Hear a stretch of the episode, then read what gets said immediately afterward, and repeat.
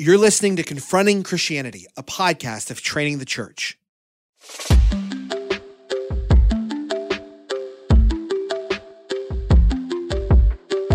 So, so she is deep into Hamilton's life. How old is she? And at- she's just turned twelve. and she read the she read the Ron Chernow 800 page biography on Hamilton. She indeed, indeed, Oh she was my totally into it. Christians do this all the time with the parts of the gospel that co- that are congruent with what we want to think about ourselves, uh, and then we leave on the table the stuff that's a little bit more like sandpaper. The the more you sit down and actually read the gospel accounts of Jesus' life, the more compelling he's going to be.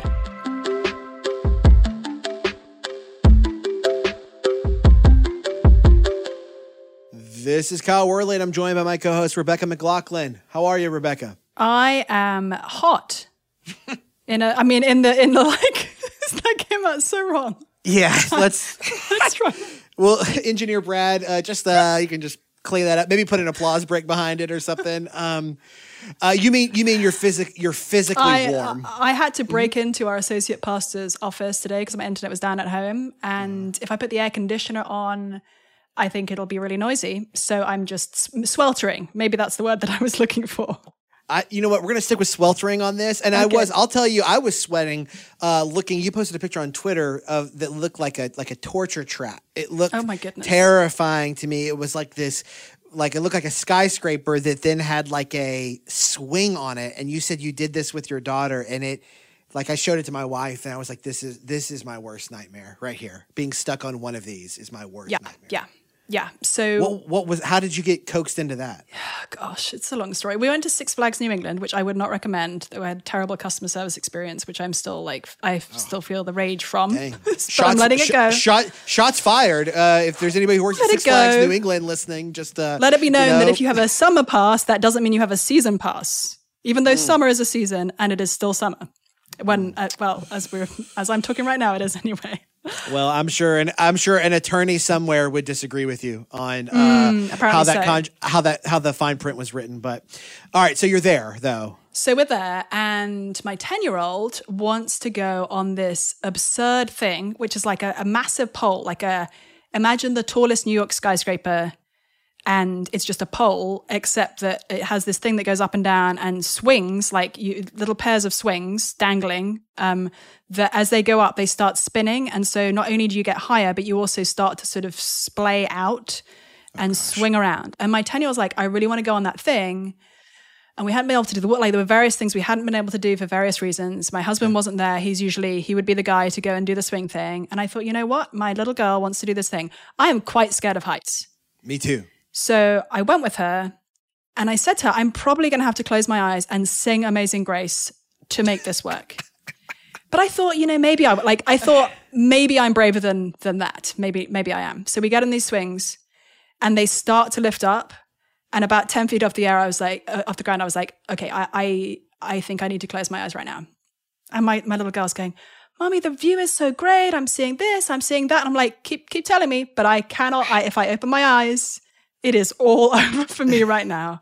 And the only good thing i knew about this ride was that it was a minute and a half long. And i'm like i can sing and close my eyes for a minute and trust my soul to the lord. Yeah. that is that's all that's happening here Well, uh, that's where I would have been too. I've seen a video of somebody on that swing, and it's a guy, and he's like passed out, and his bo- his limbs are just limp as the swing is going around, and that would be me. I would open up my eyes. Uh, I I have terrible fear of height, and I get terrible motion sickness. So that thing, like going around really fast in a circle, really high up, out in like the open air, that is my.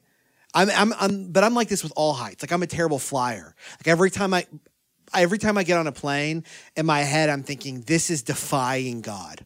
Like I should not Yeah. be. None of us should be up here. We were not created to fly.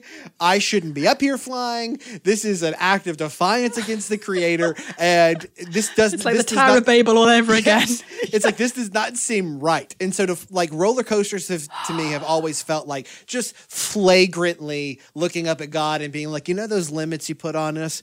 Yeah, we're gonna scratch those limits real Yeah, quick yeah. and just fling our bodies about on these rickety old roller coasters. I cannot do it. Yeah. Well, here's so here's here's the spiritual thought that I had as I got into that mm, that Yeah. swing, and I know we all need to hear my spiritual thoughts on a random swing in New England. But it's that conflict between what your senses tell you and what your brain tells you. Mm.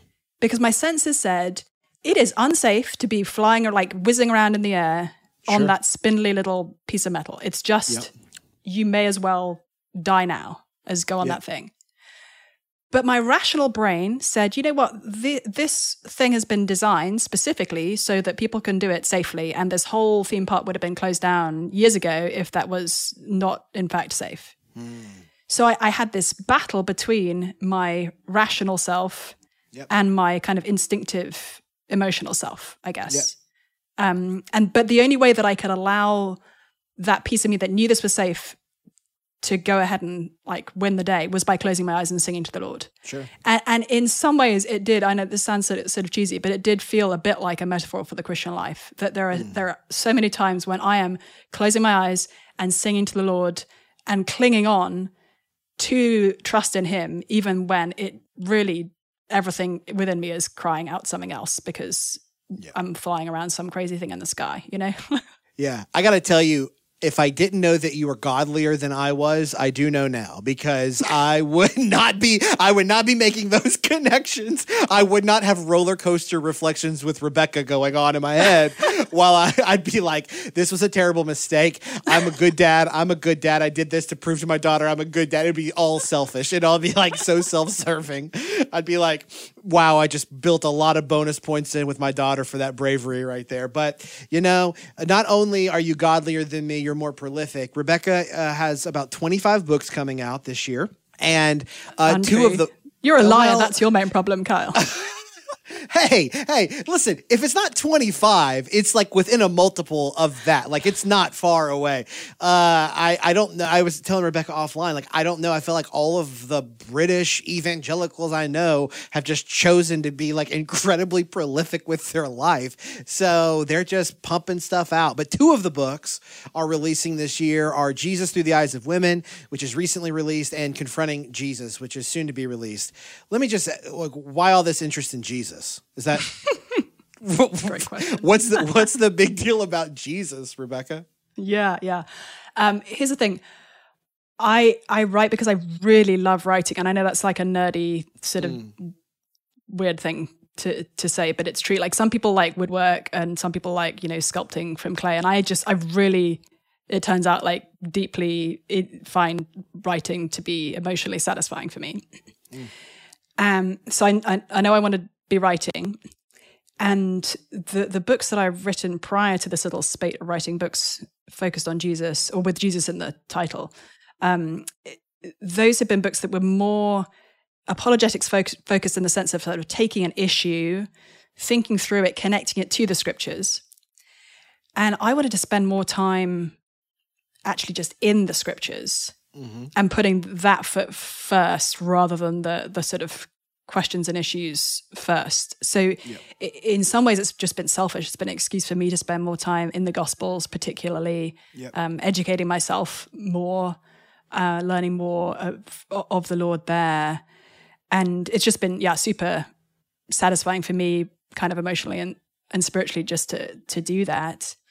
Um, and confronting Jesus in particular, I I wanted to write as sort of like a follow up to confronting Christianity, which my hope with that first bit was to say, you know, think of your most skeptical friend who has all sorts of reasons why they wouldn't be interested in Christianity. Like maybe this book can help um, address some of those issues.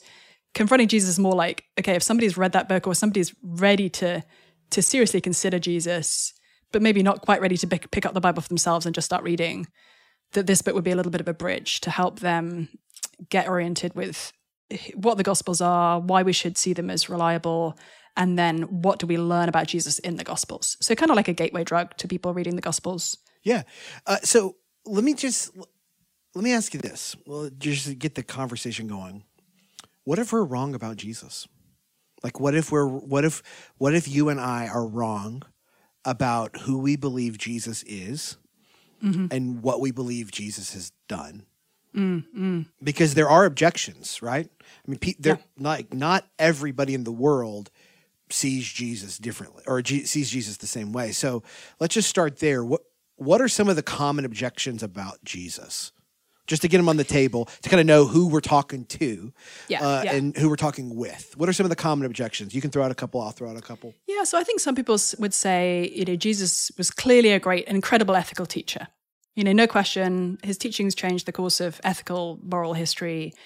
And so, and he was, uh, you know, somebody like Richard Dawkins, the new atheist um, folks would say, he was very much behind, but, sorry, ahead of his time in terms of his ethics.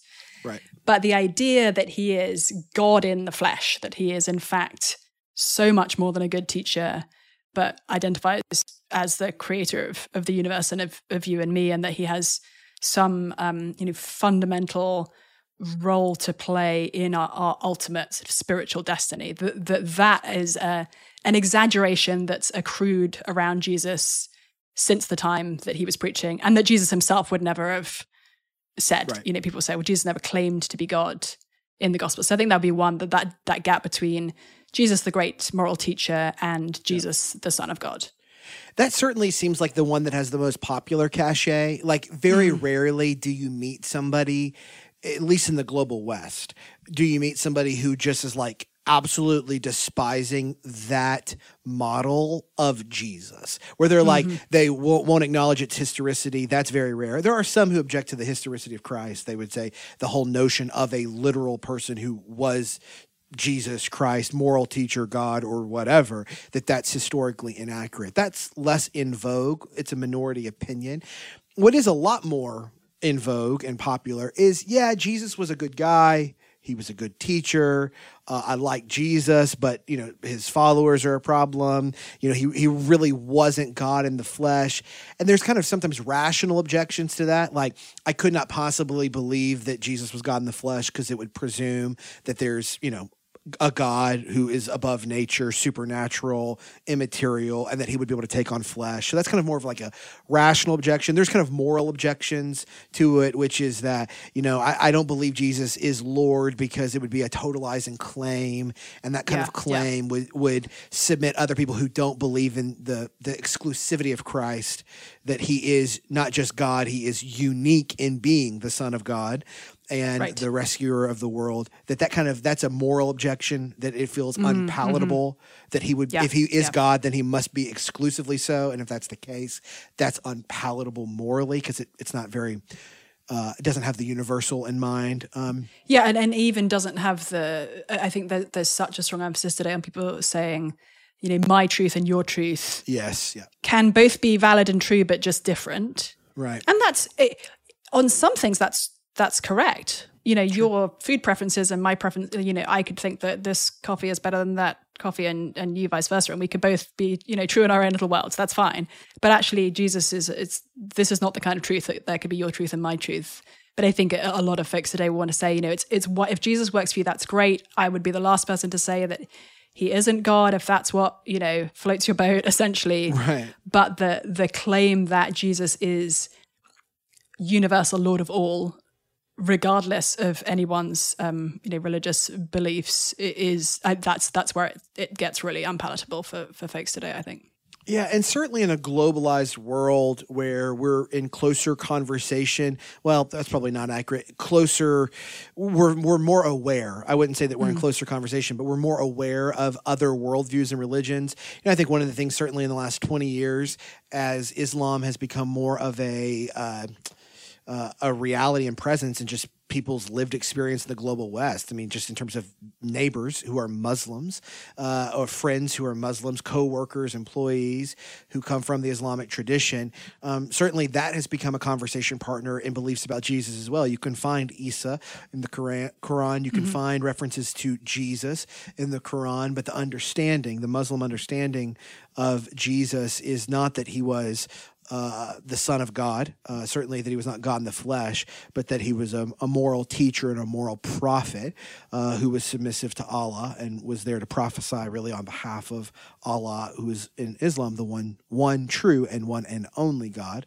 Certainly, Jewish neighbors and friends and, and Jewish beliefs throughout the, the history uh, of the church and the history of the world have viewed Jesus very differently than uh, Christians have viewed Jesus. They don't believe uh, Jesus is the revelation or perfect revelation of Yahweh, certainly not uh, God in the flesh, uh, nor would they trust in the historicity of his resurrection or the substitutionary reality of his death. So there are a lot of competing beliefs. And I think one of the things when we start to try to, like this podcast is aiming for, faithfully explore hard questions is to try to represent this is just a good conversational apologetics, cultural engagement principle.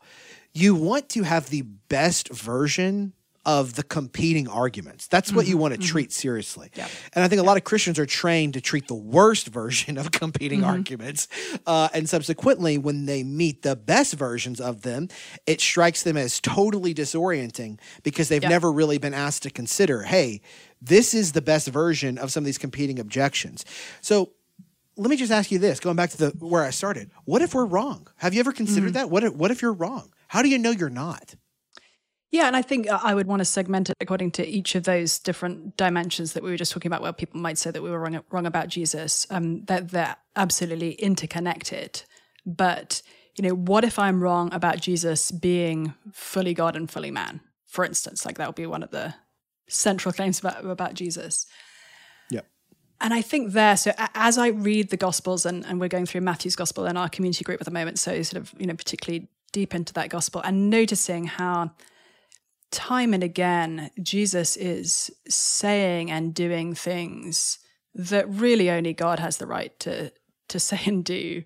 Um, uh, so if Jesus is not both fully God and, and fully man, then the, the Gospels just can't be authentic testimony about him. Like, actually, I, I think I, I have. I don't have a whole lot of time for people's, uh, I mean, for people perhaps, but the argument which says if you read the Gospels, you'll find that there's, you know, a very plausible version of events which says Jesus was just a, you know, a compelling Right. um, prophet teacher, but not never really claimed to be God. I actually find that um, quite uncompelling. So, so I for agree. me, yeah. So, so if the Gospels are our best um, historical access to, to Jesus, which even skeptical scholars um, w- would often acknowledge, if Jesus isn't God, then we actually we can't hold on to pieces of Jesus at that point. I, I agree. like Jesus 100%. is, it's it's all gone. I agree. It's it's uh, it's. I think it really is all or nothing with the gospel Yeah. accounts of Jesus. yeah, it is. Yeah. And even when it comes to the question of exclusivity, it was fascinating. A few weeks ago, we were um, looking at this this passage. I think in Matthew seven, but you can tell it's right at the end of the Sermon on the Mount. That's tail end of Matthew seven. I get my chapters very squiffy. No, you got it. Matthew seven. So Matthew 7, where Jesus says, So whatever you wish others would do to you, do also to them. For this is the law and the prophets. I, I could put that on a yard sign in Cambridge, Massachusetts, where I live, and my non-believing friends would like give that a big Yeah. thumbs up. But then right after that, Jesus says one of his most unpopular things enter through the narrow gate, for the gate is wide and the way is easy that leads to destruction, and those who enter by it are many. For the gate is narrow and the way is hard that leads to life, and those who find it are few. We, we can't separate out Jesus's popular and unpopular teachings. I agree, and I think that you know one of the things that's tempting is, uh, and this is without diving too into the weeds of some of the more complex conversations behind it. Though maybe one day we'll get there. Um, I do think that we we feel about the testimony about Jesus in the Gospels that we can just kind of take and leave what we want. And this isn't unique to uh, skeptical minds approaching Scripture. I mean, Christians do this all the time with the parts of the gospel that co- that are congruent with what we want to think about ourselves, uh, and then we leave on the table the stuff that's a little bit more like sandpaper. Um, so, but I do think that one of the things that's very, and this that's a great passage to point to, uh, that's clear is that Jesus uh, is not he he he is not divisible. You you cannot just be like I'll take a little bit of this, a little bit of that. It's all or nothing with him, and I think that's actually a good thing. You know, probably the number one getting to kind of where I want us to go here. When I engage with non-Christian friends and neighbors, I would say that the one thing they feel most offended by when you really get to what the Bible says about Jesus is around his exclusivity Yeah. around like like they, again, like your truth, my truth, they're fine if I want to believe that Jesus is the Son of God, He's the way, the truth, and the life, and that no one can come to the Father, the true God, for salvation and for flourishing except through Christ Jesus. They're fine if I believe that. But the mm-hmm. moment I say, no, it's actually true regardless of belief, and it's true for everyone, everywhere, throughout all time. Now they're going, whoa, hold on. Like now we've Yeah. jumped the shark in their mind. But I actually think the exclusivity of Jesus is one of the best parts of the message because Jesus' exclusivity as the way to God is coupled with a radical inclusivity regarding mm-hmm, who can mm-hmm, come to mm-hmm. God. Because so the, the reality is, is Jesus is saying, I am the only way to God, but anyone who comes through me will be welcomed into fellowship with God. Yeah. So there's a radical inclusivity that's mm-hmm. attached to the radical exclusivity. So when I talk with folks, I'll often tell people, listen, Jesus is making a radically exclusive claim that initially is going to shock you.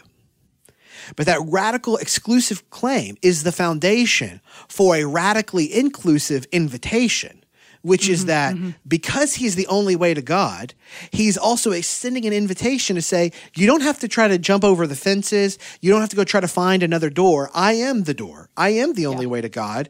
And all who come through me will enter into fellowship with God, regardless of where you come from, regardless of your background, regardless of what your language is, regardless of your culture, your ethnicity, regardless of how much money or how little money you have, regardless of your sin and how it's manifested in your life in the past. If you come through Jesus Christ, by grace through faith, then you can come to God in mm-hmm. salvation. Mm-hmm. And that's mm-hmm. radically inclusive. Yeah, yeah, yeah. One of the one of the things that's been really striking to me as I've read through the Gospels sort of again and again for writing about them is the fact that you can only come to Jesus basically flat on your face. Like you can mm-hmm. you can come with need, and we see people in the Gospels who come with a, a sort of physical need for healing for themselves or for, for somebody they love. We see people come because they're deeply aware of their own sinfulness and they they need Jesus for that reason. You you you come to Jesus with whatever's prompting you, you come with your need and you sort of fall down on your knees in front of him. Those are the people Jesus lifts up. Yep. If you come to Jesus like the scribes and Pharisees tend to do in the Gospels, where you basically are there to to critique and to to question and to be like, no, I'm not not you know not very impressed with what you're you're doing. Actually, you're not living up to my standards, Jesus. Um, those people just miss who Jesus is, and he have they just don't get him. Like both both sort of literally and uh, uh, and sort of figuratively, they they can't see who Jesus is. And I love that moment when he's being critiqued by the the Pharisees for spending his time eating and drinking with sinners. And he's like, "Oh, don't worry. It's it's not the the healthy you need the doctor, but the sick. It's I've only haven't come to for the righteous people, but for for sinners." And and you can sort of feel the feel the weight of Jesus's statement, where they may be thinking, "Well, that's okay. I'm righteous. People don't need you." In in fact, he's only here for the sinners, and until we recognize that we are the sinners, we're not going to get him. We, we're not Yeah. going to be able to access him. So I think Christians have room for confidence um, in terms of what we believe about Jesus. But when we're asked questions about why we believe what we believe mm-hmm. about Jesus, questions of a of epistemology, questions of mm-hmm. knowledge, questions mm-hmm. of how we know what we know. That's the question of epistemology. Knowledge. What is knowledge? How do we know what we know? And in a couple episodes back, we we kind of answered this question broadly. How do we know what we know? How do we know anything? So we kind of dove into this, but how do we know we're not wrong about Jesus? Mm. How do we know that we're not wrong about something as central, fundamental, and catalytic as Jesus Christ is the Son of God, Creator, Lord, Savior? Yeah, yeah. I think a super helpful place to go on that is to look at whether the four New Testament Gospels of Matthew, Mark, Luke, and John are giving us reliable eyewitness testimony about who Jesus is. Um, uh, it was interesting a few minutes ago you were talking about the the best versions of opposing arguments and how we should always you know look to articulate and engage with those rather than just the sort of straw man that we want to want to knock down. I think that's true. I think it's also important that we engage with the most powerful rhetorical moves of opposing arguments or the most um, frequently used metaphors Yep. and one that I think often is used to undermine people's confidence in the Gospels if they're already Christians, or to um, you know reassure people they don't have to take the Gospel seriously if they're not, is the um, metaphor of the, the telephone game, uh, where people say, you know how in the telephone game, you know, one kid whispers a message to the next kid, and the next kid whispers the ne- message to the third kid, and you kind of go along along the line, and then the kid at the end of the circle says out loud what they heard, and it was laughably different from what the first Right. kid was told. And you know, a number of um, skeptical scholars and, and sort of public intellectuals have have used that as a um, comparison for how we've got the the New Testament Gospels. That you know maybe somebody saw or heard a thing and then they passed it on to somebody else and that was passed on to somebody else um, and we've ended up with this very kind of garbled version. Right. And I've I've heard it applied both to the gap between you know when Jesus was um, teaching and um, perf- performing miracles and when the Gospels were written down, and also I've heard it applied to um, the, the manuscript evidence we have for the Gospels to know that we've got the access to the original text Right. that Matthew, Mark, Luke, and John wrote. And and it's super compelling. Like it's it's a super powerful metaphor um, because we've all seen a message get corrupted like that. But it's actually a really poor analogy to how the Gospels came about um, when we think about the the testimony of um, the people who the the many people you know so we've Yeah. got not just his 12 appointed apostles um, who you know traveled around with Jesus memorizing his sayings as a good Jewish disciple of a rabbi would do but also the, the many other um, informal disciples he had including a number of women um, who are cited by the gospel authors as uh, eyewitnesses of Jesus's life death burial resurrection the Gospels are written well within the lifetimes of those first eyewitnesses. Right. And as far as we can tell from a you know historical perspective, looking at, at the ways that biographies were were written at that time, the gospel authors are very much intentionally pointing to eyewitnesses as they as they Right. write their their texts for us. So it, it's not that you know one person heard a story about Jesus and passed it on to somebody else, who passed it on to somebody else, and eventually that person wrote it down. Actually, no. Of the probably hundreds of people who heard the original teaching or saw the original miracle, there were then, um, you know, let's say dozens of eyewitnesses who were kind of carrying that memory forward, Yep. and then it was it was written down well within the lifetime of, of those folks whose whose full time job was tra- traveling around with Jesus and and observing what he did, Right. and and then after his death and resurrection, their job was going around and telling others about it. So it's like if I said to you, you know, hey Kyle, um, it's not like if I said like, do you remember what you have for breakfast, you know, this time ten years ago, or even last week, you probably got no idea. It's like, Mm-hmm. hey Kyle, remember that conversation that changed your life when you were twenty? Right. Um, Give me a summary of it now. I want to write it down. Yeah. Like, of course you remember. For sure. and I think that um, not only is that a very significant point about the credibility of the sources of knowledge around who Jesus is, I think it's also important to remember one of the things I've uh, found people is kind of the point underneath your point, which is helping people, Christians or skeptics, understand how ancient history worked like how ancient history as a genre functioned. Because i think we often think of historical veracity as being uh, purely contained to like uh, the modern period. Like we could only really have kind of truthfulness around what happened historically from our vantage point. point and yet i don't know if you follow uh, if you if you read biographies or you could read 10 biographies about Winston Churchill. Lord knows there's probably 10,000 of them.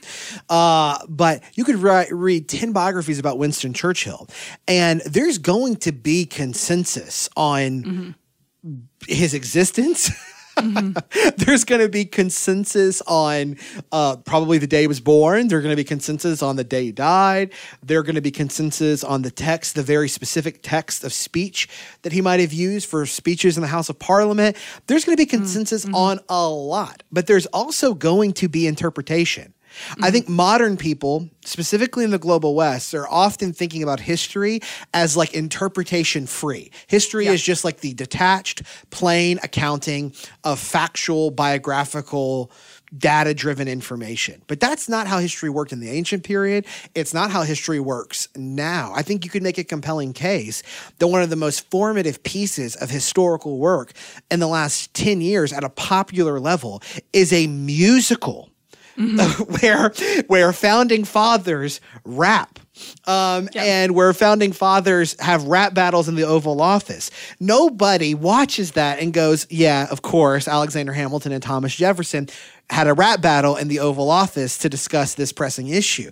Do you understand that history is told narratively in a way that can still be true and yet mm-hmm. may not accord with what you understand as this a very like linear uh, uh, data driven approach to the historical record. And, and Rebecca mentioned a few things there. If I if you were like really wanting to explore that, I would point you to Richard Bauckham's work on mm, the Gospels as eyewitness testimony. Much.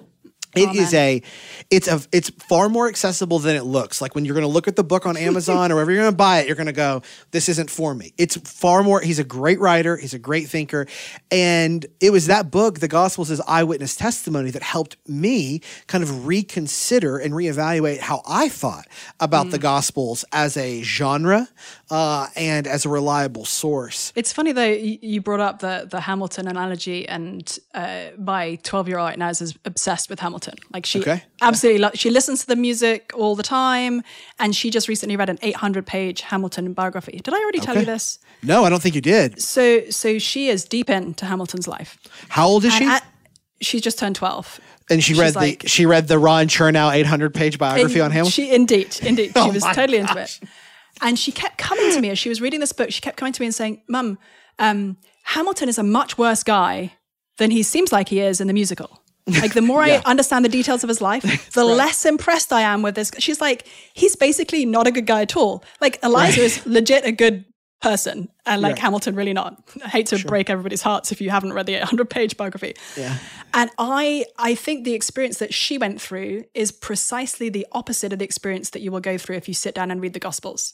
Agreed. Because if Hamilton is kind of like the highlights reel, you know, Hamilton the musical is sort of like the highlights reel of Hamilton's life with basically the best possible gloss on him. and, you know, oh, well, yeah, he had an affair, but like it was really hard, you know, all sure. the things. It's, it's very much a presenting Hamilton as a hero. Yep. And glossing over things that, that won't seem so heroic.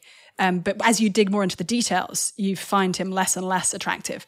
I think the Gospels happen the opposite way around. That if people just have a sort of general idea of Jesus from like Sunday school one day, or you know, picked up in in the ether of of Christian culture around them, the the more you sit down and actually read the Gospel accounts of Jesus' life, the more compelling he's going to be. Yes, I agree with that 100. percent We've been talking about believing, knowing Jesus being confident in in, our, in tr- having true knowledge about Jesus. But I think it's important that we just maybe pan out for a second to go, well, what it really is essential to believe about Jesus? Because we know that there are things that are often associated with Jesus that are either mm. uh, not true or they're not essential. Let me give you an example of a not true thing about Jesus. Like if you grew up in America in uh, the last 50, 60, 70, 80 years and you saw a picture of Jesus. Now, we've gotten a lot better about this in the last 20. And hats off to publishers for correcting the record. But if you were engaging with Christian resources that visually depicted Jesus in America in the last half of the 20th century, you saw Jesus as white uh, mm. almost not just white, but like blonde hair and blue yes. eyes, kind of like that's hyper white. Yes. right, hyper white. Yes, that's not true. Obviously, uh, we know that there's simply no way that that would have been a, uh, a, de- uh, as a clear depiction of Jesus. So that's a not true thing that even in our collective imagination is often associated in the global west with Jesus. But what about something that's not essential that's often associated? Maybe meaning that it's true, but it's often treated as an essential mm. um, when it may not be. Um, I think one of the things that's often treated as an essential that probably shouldn't be is Jesus's views about um, or what we might project upon Jesus in terms of his views around something like matters of secondary doctrine, creation of the world, for example. Um, I've heard people say before, well, Jesus references uh, the creation in a way that accords with a seven day literal creationist view. Ipso facto, if Jesus believed it, I should believe it too.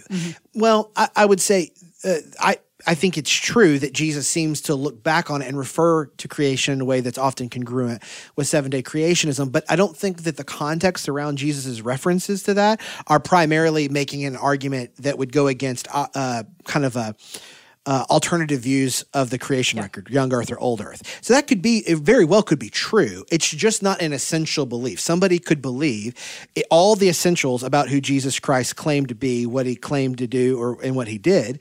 Um, and not believe uh, something that it appears that Jesus might have believed or, or didn't believe, or maybe could be projected upon.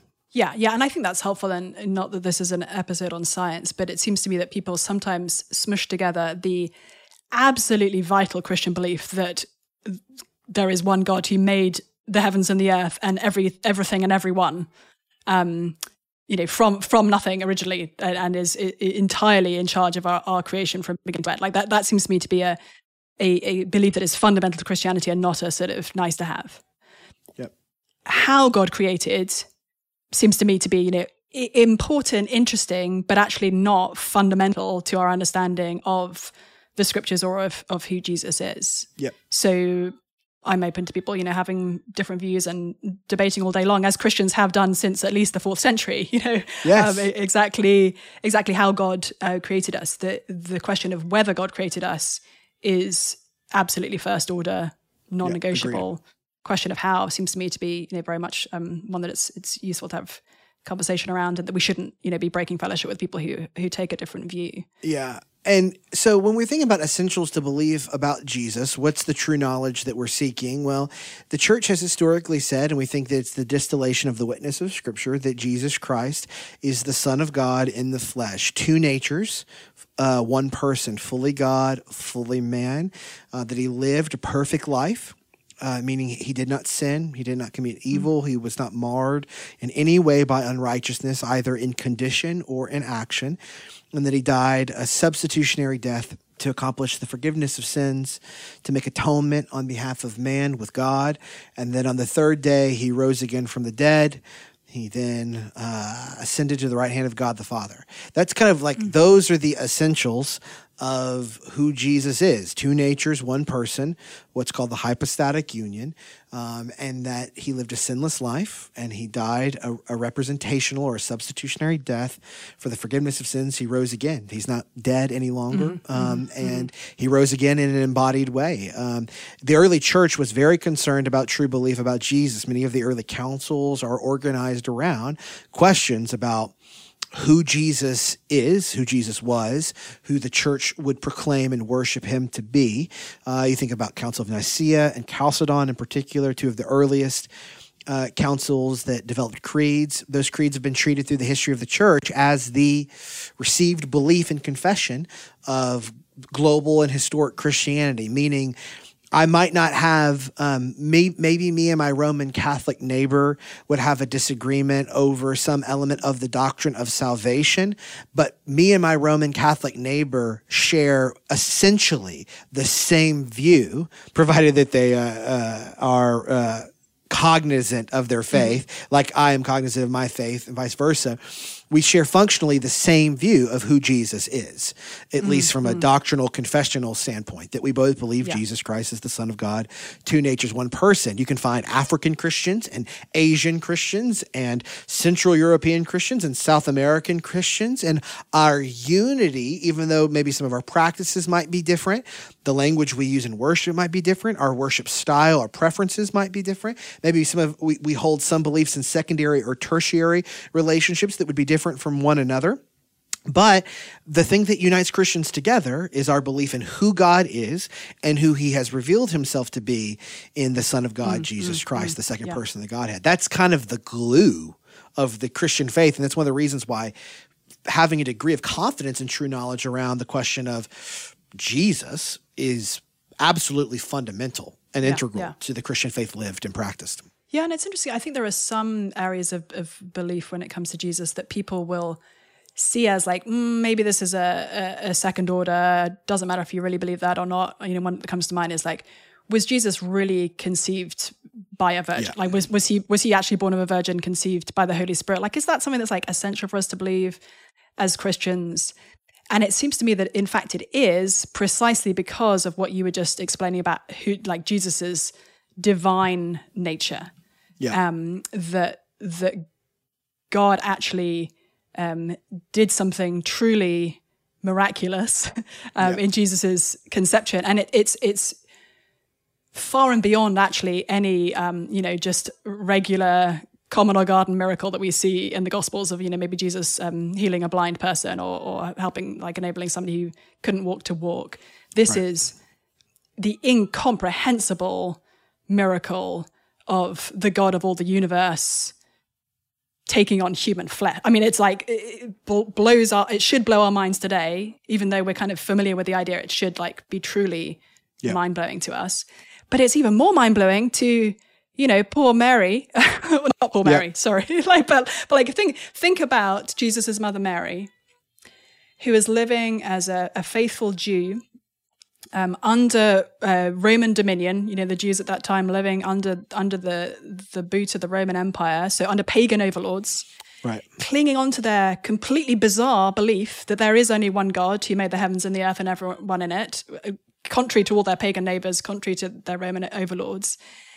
And then it being revealed to her that in fact this one true God was going to have a son who was also her child. I mean, like the uh, the the wildness of that um, news for a, a, a faithful first century Jew Yeah.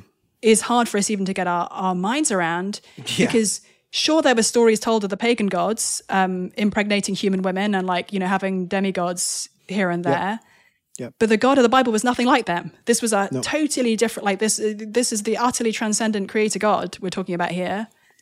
And I can only imagine what sort of went through Mary's mind as she was visited by this angel. But but then, you know, when people say, "Well, yeah, I mean the the the idea that Jesus was um, born of a virgin and didn't have a you know human father," it's like, well, you know, maybe that's a sort of nice to have rather than an, an essential belief.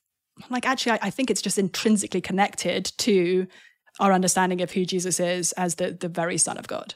Yeah, no, yes, I, I, agree wholeheartedly. Um, I remember a number of years ago there was a this I say a number of years ago. I feel old now because of it, it's way it was a lot of years ago, but the book uh well, I, I won't mention the name of the book but a book came out by a, a, a christian pastor and writer who, who basically called into question the, the ne- necessity of the virgin birth and it does feel a little bit to me like um one of the things that i often uh feels like we're kind of uh trying to take away with one hand what we're b- trying to build with the other is that there are often times where global Western modern folks will kind of like treat the the culture of uh, the culture, ancient culture, as like with a pat on the head. Oh, well, like they couldn't possibly have known better. Like how sweet, how how how sweet and how childish were they? You know, like what Lewis talked about, chronological snobbery, where we look Yeah. back and we're like, well, of course, these desert nomads, these peasants in the backwaters of the world couldn't possibly have considered these things. And I often wonder if we just know how arrogant and how truly racist and classist that approach to historical reflection is. Um, because it does feel like we're very willing when it comes to the claims of religion broadly and Christianity specifically to look back on the ancient cultures that were the crucible of their formation or at least the circumstances of their narrative, the context, where they were, uh, and to kind of pat them on the head. It's like, well, we've certainly progressed beyond these simpletons. And uh, often case, I don't think you have to look too hard at ancient cultures to realize that in many ways they were more sophisticated in reflection than we often are. And beyond that, uh, we we we uh, ourselves are not nearly as advanced and as wise as we often take ourselves to be. And I think many objections around Jesus and the historicity, the, the the the veracity, the truthfulness of his claims, the objections to those often scan and read to me as modern enlightened people quote unquote looking back on a culture that is not their own and treating it in a way that they would never do so if the claims of religion weren't the main contested claims they were dialoguing about they would never they would never do that Yeah, yeah. I think that's true. I think to just sort of put a little bit of a twist in that, though, one of the uh, objections or critiques of the Gospels that um, I find al- almost amusing is the idea that the Gospels were um, somehow sort of massaged by the early Christian leaders right um, for political reasons. That they were, you know, propaganda. Um, you know, the best the best angle was was presented, and we can't Right. really trust them because, you know, of course, we know people in power um, change the narrative all the time. It's also easy to read the Gospels and think, gosh, the the first disciples, especially the you know chosen apostles of Jesus, the the twelve Jewish men he he hand selected, they seem so foolish. It's so embar- It's like embarrassing how you know Jesus will predict his death, and they start arguing about who's the greatest. yep Um, after the resurrection, the women come back to them and tell them that they've they've seen Jesus' empty tomb, and, and the male disciples, it seemed to them an idle tale, and they wouldn't believe it. You know, as Luke says. right So if there was an airbrushing being done, whoever was airbrushing should have been fired. Like they did an incredibly bad job. Oh, for sure. because it, it is it, it's it's an embarrassing portrayal of the people who went on to be the the most you know powerful leaders in in the early church, and, and to me that is one of the the signs of authenticity in the Gospels yeah is um, yes, they point a beautiful spotlight on Jesus, but they actually throw shade on his 12 apostles like again and again. And and I can only imagine that they allowed that, you know, Peter and and the other guys kind of allowed that to stand because it was truly what happened. Yeah Um, and they were more interested in the spotlight on Jesus than in their own um, you know, Yeah. shiny reputation. Yeah, I, I, yes, I think that's really well said. And there are so many rejoinders and faithful responses some of the questions and objections. I mean, that's a great one right there that you often hear. I think another one is, uh, you know, when we think about, you'll, you'll hear people say, well, you know, Constantine at the Council of Nicaea, there were there were political machinations to make sure that uh, that this particular view of Jesus became the authoritative view, even though it wasn't the biblical picture. It wasn't the, the picture of who Jesus Christ, the moral teacher, Jewish rabbi, was. And yet, the the, defi- the those views typically, or that that skepticism is so unfounded. Uh, I don't know if you know much about the imperial cult of Rome. The one thing that the Caesars didn't want was to codify any competition to their own lordship. So for uh, a Roman ruler to be like, yes, I believe that Jesus Christ is Lord uh, uh, was not something that was going to codify power for him. It was something that was going to minimize his political power, uh, maybe even jeopardize it, as we see throughout the history of the church. So it is surprising, I think, that sometimes the skepticisms that are treated most seriously are the ones that probably should have the least amount of stock attached to them. And we're going to get into these in the seasons ahead. You know, I think one of the things that'd be good to just as we land the plane here, we've gone far and above the time I thought we would. Uh, how do we Can't help talking about Jesus. Uh, well, yeah, uh, evidently. Um, I guess that's a good thing. If you're gonna get, st- if you're gonna go overboard on one thing, this is probably the one to go overboard on. Uh, let me ask you this, Rebecca: How do we walk confidently in the way of Jesus, uh, in a way that's faithful and persuasive and humble? You and I both have like people in our lives who we love, mm. Mm. who do not think that Jesus is who we think Jesus is mm. yeah, yeah. and we don't spend all our time like it's not like we're constantly texting them you know articles like you know 10 ways you know you can know that jesus actually rose again from the dead. You know we have those conversations when they arise. We initiate them some of the time when it's appropriate but we're not constantly just like firebombing our friends and neighbors with like here's you know 25 defeater arguments for uh, the the truthfulness of jesus you know Um, how, how do we do this in a way that's humble, faithful, and persuasive? Maintain the integrity of our convictions about what we believe about Jesus with a way that's inviting and winsome. How do we do that? I think if Jesus is truly central to our lives, and I feel like that's that's a daily battle for me to keep Jesus truly central to my life because it's it's strange. It's almost like there's a sort of spiritual um, opposition to that happening in my life. It's it's almost like there's somebody out there who's who's wanting Jesus not to be central to my life. I can't imagine you know who that could be. Um, if Jesus really is central to to how we're thinking and how we're living, and if we are having meaningful conversations about things that matter with our friends, then Jesus is naturally going to come into those conversations. Um, if if we are regularly part of of Christian community, um, as we go to church on Sundays, as we meet with um, fellow believers in the week, you know, we for example host a community group at our house every Tuesday evening, and so you know it just comes up in conversation with my non-believing friends. What were you doing last night? Oh, we had community group. We talk about Matthew's gospel and pray for each other. Like to, to, there are there are ways that if if Jesus is is central to our our daily rhythms and how we think about the questions and challenges that come our way in life. Um, and if we're pursuing real meaningful close relationships with with non-believing friends and not just keeping everything at the surface level of oh isn't it hot today in boston? Um, which by the way it is very hot today in boston.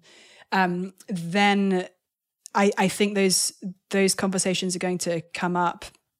And if we can be introducing our, our non-christian friends to um, friends who are christians who may they may have a connection with that could be just a super helpful way of of having different angles on Jesus um, coming into their life. You know, if somebody who um, maybe comes has a totally different upbringing to us, or a, different life um, experience, or a different racial heritage, or a different um, age, coming and also being a, a, witness to Jesus in their lives, it, that picture is going to start to be built by um, a group of people around a friend of ours.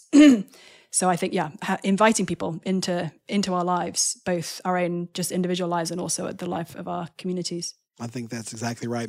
That's a good place for us to land the plane today. Hey, listen, thank you for tuning in and for listening to us as we ask these questions. If you want to ask a question, you can leave a review of Confronting Christianity on iTunes or Apple Podcasts, wherever you get your podcasts. And we would love to take that question into consideration. You can find Confronting Christianity on Instagram and Twitter. Check out Rebecca's recently released books. Whether you're looking or you're looking for Jesus through the eyes of women or confronting Jesus, you should check them out if you're interested in exploring who Jesus Jesus is more. Uh, we did recommend Richard Bauckham's The Gospels as Eyewitness Testimony, would strongly encourage you to check that out as well. Uh, we hope you enjoyed the discussion today. Grace and peace.